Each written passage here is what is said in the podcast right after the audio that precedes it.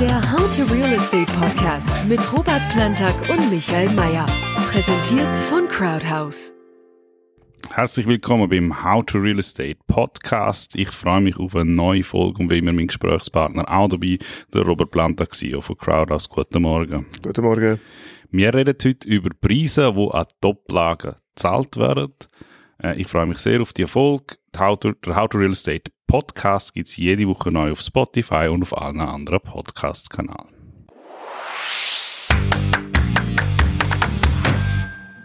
Ich wollte die Folge anfangen mit einem Zitat. Ja, wir haben zum Teil Bruttorenditen, die ich nicht mehr nachvollziehen kann. Also wir haben Bruttorenditen in Grosszentren, an Toplagen von irgendwie 1,6 Prozent. Muss sich das mal vorstellen. 70 Mal die Jahresmiete. Das zeigt einfach, dass das Geld parkiert werden muss. Und man Fan ist natürlich von der Stabilität, von diesen Cashflows. Also das ist auf der einen Seite birgt das Risiko und auf der anderen Seite zeigt es eben, wie attraktiv die Zahlungsströme sind. Das ist ein Zitat von Donato Sconamiglio vom, vom Mitte Januar in seinem, in seinem Rückblick aufs Immobilienquartal, das vierte Immobilienquartal 2021. Er sagt, die Bruttorendite für ihn nicht mehr nachvollziehbar. Das werden wir noch diskutieren davor. Zuerst einfach mal zwei Fragen, die ich habe. Erstens, er redet hier von 1,6 Prozent. Ähm, du siehst sehr viele Transaktionen, ist das auch ungefähr die Bandbreite, wo du sagst, doch, es ist tatsächlich so, dass wirklich zu, zu, zu dieser Range momentan Transaktionen über den Markt gehen? Mhm. ich Weil dunkelt mich extrem tief. Ja, also ähm, ich glaube, das ist ein Clickbait, äh, was auf Deutsch sagt, aber ähm, man will po polarisieren. Wobei ich habe das Conamilio auch schon giftiger erlebt als jetzt da. hat er es recht gemäßigt gefunden, aber ähm, also ich habe letztes Jahr keinen unter 2% gesehen. Ähm, das ganze Jahr nicht. Ich meine jetzt das irgendwie, ich weiß auch nicht, Kreis 1, was auch immer für eine Luxuslage ist, kann das sein, mit denen haben wir nicht so viel zu tun. Aber ich kann dir sagen, auch äh, Wohnrendite-Liegenschaften unter 2%, auch nicht in der Stadt Zürich, habe ich gesehen. Ähm, aber ja, um die 2% das schon. Mhm. Oder, ja, also, wieso ich überhaupt das komme, weil du hast eigentlich das Thema für den Podcast vorgeschlagen, hast gesagt, hast eine Frage gestellt, wieso wird eigentlich Rendite unter 3% zahlt? Ich meine, da reden wir nicht unter 3%, sondern unter 2%. Mhm. Und die zweite Frage, er redet da von Top-Lagen in Grosszentren und ich finde das in, in der Schweiz Zwei also, Begriffe, die ganz schwierig ist. Ich meine, ich, ich sage, also welches Grosszentrum? Also ich sage Bahnhofstraße, ich gehe mal nach Monopoly. He? Yeah. Bahnhofstraße Zürich. Ganz klar, okay, fair enough. Das ist, wenn überhaupt, Zürich ein Grosszentrum in der Schweiz und wenn eine Top-Lage, dann ist es Bahnhofstraße. Aber wie sieht es aus mit anderen Städten? Ist das in Bern, ist das in Basel auch so? Und wie sieht es auch in Grosszentrum wie Zürich aus anderen Lagen? Affoltern, Seebach. Ähm, was ist, wo, oder wo würden die, was, wo stellst du fest, würden die extremen Preise in der Schweiz, wenn überhaupt, zahlen? Du, also man muss sagen, Zürich ist wirklich immer noch sehr, äh, sehr äh, abgekoppelt von den anderen größeren Städten, um es jetzt nicht Grosszentren zu nennen. Ähm, aber das, das heißt, äh, Preise in, in, in Basel, Luzern, Bern oder wo auch immer sind, sind, äh, sind nicht auf Zürich-Niveau. Die sind natürlich äh, auch äh, tendenziell eher teuer und, und haben tiefe Bruttorenditen. Aber ähm, also aufs Zürich-Niveau sind die noch nicht gekommen. Ähm, Genf, das ist halt auch sehr ein spezieller Markt, kann ich äh, zu wenig, um dort eine fundierte Aussage machen, aber ich nehme an, Genf wird auch äh, sehr teuer sein, wenn aber effektiv wirklich ehrlicherweise schon lange nicht mehr angeschaut. Da mehr auf Deutsch, äh, Schweiz äh, eingeschossen. Und äh, auf deine Frage, ja, natürlich hast du ist äh, Schlieren und Seebach ist, äh, ist äh, nicht Seefeld. Aber es ist alles äh, eine Grossraumstadt Zürich und, ähm, und ich sage jetzt mal genauso ein äh, Dübendorf, ein Brütiselen, ein Uster, das sind Preise, die sind eigentlich schon auf Stadt Zürich-Niveau und meiner Meinung nach auch berechtigt, äh, weil äh, also nur schon jetzt ähm, öffentliche Verkehr äh, ist das eine so gute Infrastruktur, dass das kannst du faktisch schon als eine wirklich eine grosse Stadt anschauen und äh, darum auch absolut gerechtfertigt. Ähm, aber ähm, es gibt, es gibt die Nuancen, oder? Es gibt äh, Lagen, du hast es vorhin gesagt, oder eine Bahnhofstrasse, äh, das ist nochmal ein Ding für sich.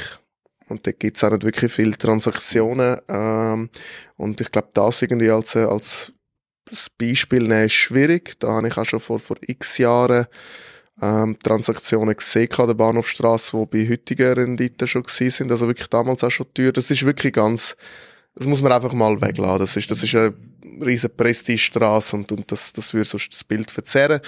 Aber ja, natürlich, es gibt, es gibt Lagen, die sind besser innerhalb von der Stadt Zürich gefragter, teurer, oder eben, ich habe jetzt Seefeld erwähnt, Zürichberg ist, äh, ist so eine Lage, die Enge ist so eine Lage, ähm, wirklich alles so ein bisschen rund ums Seebecken, äh, äh, äh, wo, sie, wo sich gerade dort äh, drum, drumherum äh, reiht und, und äh, aber auch Schlieren und, und ähm, Affoltern, die sind, äh, sind auch gefragt und gute Lagen und dort wirst du, dort wirst du du wirst es spüren, oder? Wenn etwas ähm, im, im gleichen Zustand im Seefeld vielleicht 2% Bruttorendite kostet, kostet es wahrscheinlich in Schlieren, sage jetzt etwas, gegen 3%. Mhm.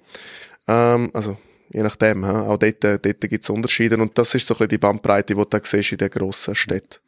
Oder er hat es angesprochen, 70 Mal die Jahresmiete von so einem Objekt als Preis. Er sagt, äh, nicht nachvollziehbar und ich, ich kann das durchaus mir auch vorstellen, ja, okay, ist auch für mich schwer nachvollziehbar. Wie siehst du das? Kannst du erstens, also unabhängig davon, ob es jetzt das 1,6 oder 2,5 sind, das ist, das, die Bruttorenditen sind einfach wirklich überdurchschnittlich tief, oder?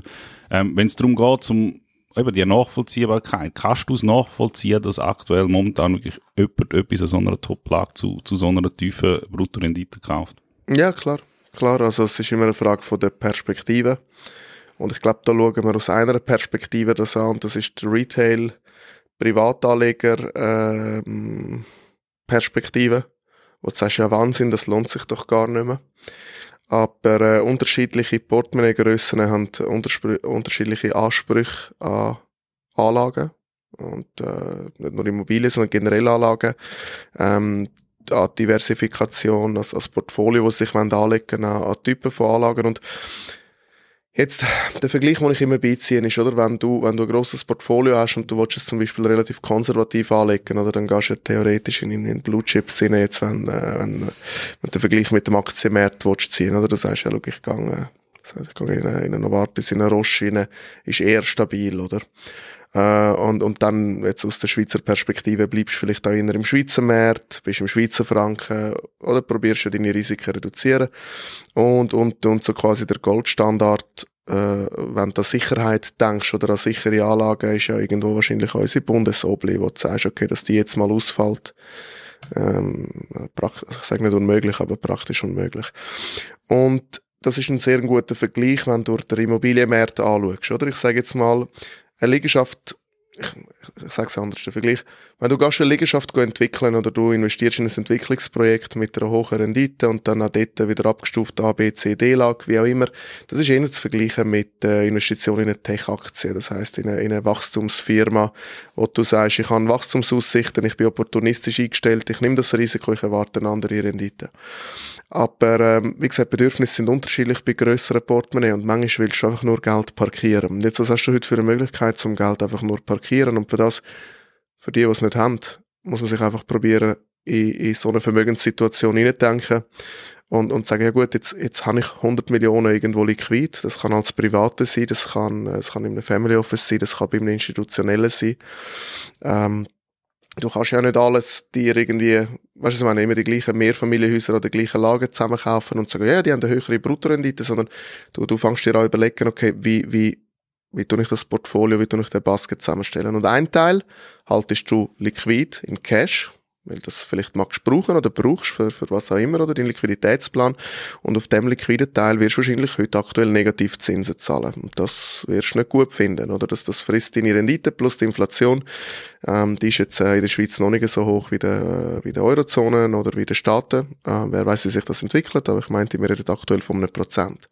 Äh, jetzt musst du rechnen, oder? Jetzt hast du das Prozent Inflation und minus 0,75 Prozent Negativzins. Du machst eigentlich minus 1,75 Prozent jedes Jahr.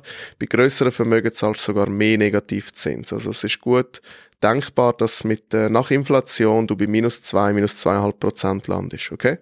Also dies, dies Vermögen nimmt ab. Obwohl du eigentlich denkst, ich habe es ja parkiert, das ist ja auf dem Bankkonto, das ist ja sicher, aber real nimmt es halt ab durch die Situation. Und jetzt musst du dir überlegen, wenn du eine absolute Top-Liegenschaft an einer Top-Lage in einer sogenannten Weltstadt wie Zürich kaufst, also eigentlich äh, eine Stadt, wo auch, wo der internationale Vergleich an Stabilität, Wachstum und Attraktivität überhaupt nicht scheuen braucht. Ähm, oder du musst dir das überlegen, du hast den sichere Hafen äh, Schweizer Franken, du hast Stadt Zürich, extrem attraktive Stadt, und dann noch eine Toplage in dieser Stadt. Und dann bist du noch in einer Immobilie, wo, ich sage jetzt mal, wenn du jetzt im Wohnbereich bist, auch nochmal mehr Stabilität gibt, ähm, dann ist das ja fast schon von der Sicherheit her theoretisch das Ausfallrisiko. Du musst ja das Ausfallrisiko auch denken, oder? Äh, eigentlich fast schon besser als ein Blue Chip, oder zumindest vergleichbar äh, und, und, und, und könntest ja irgendwo als Äquivalent nehmen, vielleicht fast schon zu Geld parkieren, relativ sicher. Mhm. Wenn du also dann kaufst zu einer Bruttorendite, wie jetzt das Sconamilio sagt, zu 1,6, 1,7 Prozent und du landest mit deiner Netto-Rendite, also das, was dann wirklich am Schluss rausschaut, vielleicht dann bei Null, ähm, dann bist du immer noch 2% besser gefahren, als Geld auf dem Bankkonto hast. Jetzt, nochmals Dreieck, oder? Wir reden von Rendite, Risiko, Liquidität bei Anlagen. So, so eine Liegenschaft hat auch eine extrem hohe Liquidität, wenn du es vergleichst mit Immobilien. Wenn du jetzt irgendeine Villa in äh, irgendwo kaufst, wo du dir genau so angerichtet hast, dass sie für dich stimmt und das Ding kostet 10, 15 Millionen, oder wie da, man hat es ja gesehen beim, beim Vinzenz, oder, der hat ja irgendwo, oder, oder mehrere Sachen angestellt, der hat das ja gar nicht weggebracht, auch wenn der Immobilienmarkt boomt oder nicht zu seiner Preisvorstellung, weil bei so einem Ding musst du ja genau die Person finden, die das auch will, an dieser Lage und dann noch so viel Geld hat. Jetzt grundsätzlich Mehrfamilienhäuser, gute Lagen sind sehr gefragt, auch die sind mit sehr liquid, aber nicht so liquid wie ein absolutes Top-Objekt in der Stadt Zürich, wo du theoretisch innerhalb von drei Tagen kannst verkaufen. Also ich habe so Deals gehabt, absolute Top-Objekte, oder? Auch in einem guten Zustand in Zürich, ähm, da habe ich innerhalb von, soll ich sagen, vier Stunden, wo wir das äh, aufgeschaltet haben, 100 Telefonate gehabt und wahrscheinlich 10 Leute, die das Ding gekauft hätten. Und einer hat es gekauft in kürzester Zeit. Also die Liquidität sehr hoch. Ha? So, jetzt hast du etwas, also du hast eine Anlage mit, einer relativ, mit einem relativ geringen Risiko. In dieser Vermögensklasse interessiert dich auch nicht eine Zinskorrektur. Du bist ja nicht auf eine Hypothek angewiesen. Okay? Also das muss man sich auch mal, das ist nicht der Private, der mit dem muss budgetieren. So, ähm, und dann hast du gleich noch irgendwo eine Nettorendite von 0, fast 2% besser. Das macht die Anlage attraktiv. Und wenn man Geld will parkieren, ein bisschen etwas, wo ein weniger liquid ist als Cash, aber mit dem Benefit, dass du halt nicht mit minus 2% endest, hast du eigentlich sehr eine gute Sache und darum verstehe ich es. Oder bring mich, bring mich zum Punkt, weil meine nächste Frage wäre wer, oder wer kauft so etwas? Oder du hast jetzt gesagt, okay, sicherlich high, ultra high net versus yeah. oder aber auch sicherlich institutionelle. Ähm, und das finde ich ein guter Punkt. Institutionelle, oder meine nächste Frage wäre gewesen, ja okay, du, du kaufst es zu einer extrem tiefen Bruttorendite und, und gleichzeitig schwebt da irgendwo das Zinsrisiko äh, um. Man muss dazu einfach sagen, die institutionellen... ist irrelevant. Also ja. bei den Instis, dort rede ich jetzt ja nicht nur von Immobilienfonds, Immobiliengesellschaften und Pensionskassen und ähnliches. Das kann auch einfach, wir haben so viele Kunden, äh, sei das Familienbetrieb oder, oder Grossunternehmungen oder wo in Generationen im Besitz sind, die haben so viel Liquidität und Cash teilweise auf dem Konto liegen. Die wollen gar keine Hypothek. Der kauft das halt Cash für 30 Millionen und ist froh drum, weil von seinen 100 Millionen, die er liquid hat, oder 50, hat er wenigstens mal 30 können parkieren semi-liquid und zahlt nicht 2% drauf. Und er weiß, wenn ich es brauche, spätestens in drei bis sechs Monaten habe ich das Geld wieder liquid. Und so weit planen es voraus. Dann interessiert es Hypothekar, den Hypothekarzins gar nicht, oder? Und, und das ist einfach wichtig zum Verstehen, dass das halt einfach ein bisschen anders funktioniert und dass es auch in der Immobilienwelt unterschiedliche Risikokategorien, unterschiedliche Arten von Deals, ähm, Deals gibt. Und etwas, was ich vorher vergessen habe, und das darf man nicht aus den Augen lassen, ist, Du musst dir überlegen, wenn jetzt du in der Stadt Zürich oder in einer anderen Großstadt kaufst, wir reden ja länger wie mehr, oder schon relativ lang von Verdichten. Hm? Verdichten, in die Höhe bauen in der Stadt, nicht mehr weiter raus gehen, nicht mehr noch mehr Grünflächen äh, äh, kaputt machen, sondern verdichten. Macht ja grundsätzlich Sinn. Das heißt, wenn du sehr einen langen Anlagehorizont hast, ich meine, schau dir mal an, wie sich Altstädte entwickelt hat die letzten 20 Jahre. Also Seefeld ist für mich die, die es nicht wissen, aber das ist noch, das ist vor nicht allzu langer Zeit, ist das ein Schandfleck gewesen, das Rotlichtmilieu. Kriminell. Und jetzt ist es das Luxusquartier in Zürich. Ähm, und eben Altstädte, wenn du jetzt schaust, Oerlikon, wie sich das alles entwickelt hat. Ich meine, Oerlikon ist jetzt ein absoluter Topspot. Vor 20, 30 Jahren, wenn du einem sagst, hey, Oerlikon, dann, das, also, das ist nicht Zürich. Weißt du, was ich meine? Das hätte nie die Preise gehabt wie Zürich. Und jetzt, wenn du einen langen Schnuff hast und wir denken wieder an Familien, an Generationen, die wollen Vermögen von einer Generation auf die andere erhalten und übertragen, ja, die Wahrscheinlichkeit, dass dann noch mehr verdichtet wird in 30 Jahren und wahrscheinlich das Häuschen, wo du jetzt dort gekauft hast mit 5, 6, 7 Etagen, dass dort vielleicht in 30 Jahren kannst 20 Etagen anstellen. Das ist eine realistische Chance. Und, und wenn es dir egal ist, wenn das Geld parkiert ist, dann lass es doch einfach dort. Und, und das heißt, du kaufst heute etwas, nicht heute, nicht morgen, nicht in fünf Jahren, aber über 20, 30 Jahre. Die Wahrscheinlichkeit, dass du dort wirst können weiter in die Höhe bauen, finde ich relativ groß und könnte noch eine interessante Wette sein mit so einem Hintergrund. Oder also, im Zitat ist gesehen, die, die Jahresmieten von 70 Jahren oder 70 Jahren tönt im ersten Moment ein unglaublich langer Zeitraum, aber wenn man das jetzt so hört, dann, dann nehme ich an, die Leute, die das kaufen, die kaufen das auch mit einem unglaublich langen unglaublich lange Intens, um das auch halten, oder mit unglaublich langen Haltedauer. Ja, und es geht ja nicht einmal um die Jahresmieten. Ja, also weißt du, eben nochmal, es gibt einen Anleger, der will die Cashflows aus der Renditeliegenschaften haben, der wohnt, äh, der lebt davon, okay? Das ist Teil von seiner Strategie. Passives Einkommen aus Mieteinnahmen. Du das kaufst, kaufst du es nicht wegen dem. Du schaust einfach, dass es Kosten deckt, dass du nicht noch musst draufzahlen Und solange du ja nicht mehr als 2% drauf zahlst, was du sonst hast, fahrst du immer noch besser. Und das ist okay für dich. Also die Cashflows die interessieren dich nicht in dem speziellen Oder Szenario. Wenn du an einer Top-Lage bist, das Gute an diesen Cashflows ist, du hast, wie du gesagt hast, du hast ein sehr geringes Ausfallrisiko, weil Leerstand an solchen Lagen kein Thema in der Regel. Äh, dass jetzt wahnsinnige äh, Mietzinsrückgänge hättest, wäre auch nicht zu befürchten. Also von dem her hast schöne Stabilität. Ist in dem Sinne eigentlich ein schöner Bonus on top, könnte man sagen. Korrekt. Und auch dort, oder? Du, du musst schauen, oder? Damit etwas mit 1,7 oder 2 Prozent aufgeht, dass du bei Null landest. Da reden wir von einem Top-Objekt in, einer hohen, in einer hohen Qualität und Neuwertung. Also es darf nicht Vorstellungen entstehen, ich kann jetzt irgendeinen maroden Block nehmen und ich, also der wird dann nicht gekauft, das kann ich dir sagen, weil dann musst du noch die Rechnung machen, außer der hat Potenzial, dann ist es eine andere Rechnung. Oder das kannst aufstocken oder dass, dass eine Strategie hast von, von, von, von sanieren oder abreißen und was Neues machen. Ich rede nicht von dem. Ich rede vom, vom Blöckli, wo dort steht, wo kein Potenzial mehr hat, wo, wo, wo, wo einfach einfach nur noch alt ist, viel Renovationsstau hat, ohne dass du wirklich kannst dadurch einen Mehrwert realisieren das bringst du nicht zu diesen Bruttorenditen weg. Also dort muss der Zustand schon passen und darum muss man das auch gut, äh, gut analysieren. Du hast es gesagt, wenn, wenn Crowders mal so ein Objekt hat, dann geht es in der Regel ein paar Stunden und du hast wirklich viele Interessenten am Telefon. Das heißt, es gibt wirklich wahrscheinlich logischerweise auch, weil die, die Objekte sind gefragt und es gibt wahrscheinlich relativ wenig Transaktionen generell, weil das wäre meine Frage nichtsdestotrotz ab und zu entscheidet sich jemand zu verkaufen. Ähm, was sind denn Beweggründe in der Regel, dass, dass jemand sagt, okay, ich liquidiere so ein, so ein Objekt so einer Lage, wenn, wenn doch eigentlich alles sagt, ich will so ein Objekt unbedingt heben und es ist ein sicherer Hafen? Eigentlich das, was ich vorher gesagt habe, oder? Wenn, äh, Viele, viele, ähm, die so Objekte liquidieren, die haben das entweder vererbt bekommen oder es ist schon im Familienbesitz relativ lang. Manchmal wohnt man vielleicht da drinnen und Lebensumstände ändern sich. Man wird älter, Kinder ziehen aus, was auch immer, man will auswandern. Ähm, und, und, und die Umstände, die dann halt entstehen, äh, ich sage jetzt mal, tun, tun eine Aktion erfordern. Und wenn du das hast, ich meine, der Zeitpunkt ist doch wahnsinnig gut, heute zu verkaufen. Also, wenn, wenn, äh, wie soll ich dir das sagen, oder? Wenn du, wenn du ein Objekt eine Toplage hast du, und, du, und du hast nicht den langen Horizont, den ich dir jetzt vorher erklärt habe, oder du hast eine andere Vermögenssituation als die, die ich dir dargelegt habe. Das kann ja sein, vielleicht willst du ja, vielleicht willst du das Geld verzehren, weil du sagst, ich weiß nicht, ich bin 70, ich will jetzt noch die nächsten 20 Jahre Vollgas geben. Und auf Partei gibt's auch.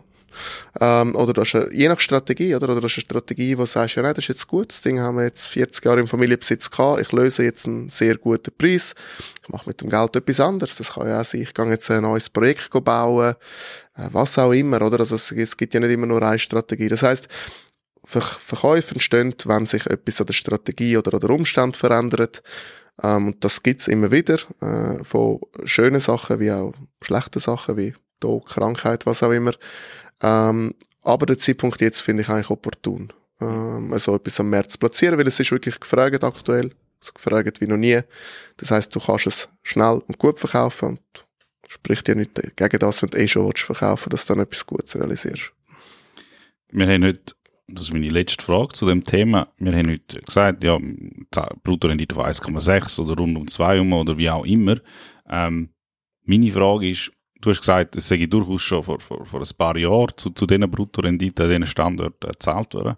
Ähm, ist es rein theoretisch vorstellbar, dass die wirklich nochmal drastisch runtergehen? Oder sagst du, nein, es gibt irgendein gewisses Level, wo einfach irgendwo Grenze erreicht ist, wo die, die oder es sind auch nicht endlos viele Käufer, wo sich das, wo sich das leisten können, ihr Portfolio, wo die Käufer auch sagen, schau, irgendwo hört der Spaß auf und unter dem kann ich nicht gehen, oder wäre es tendenziell denkbar, dass man sich dort auch Schritt für Schritt irgendwann mal an einer Nullgrenze annähert?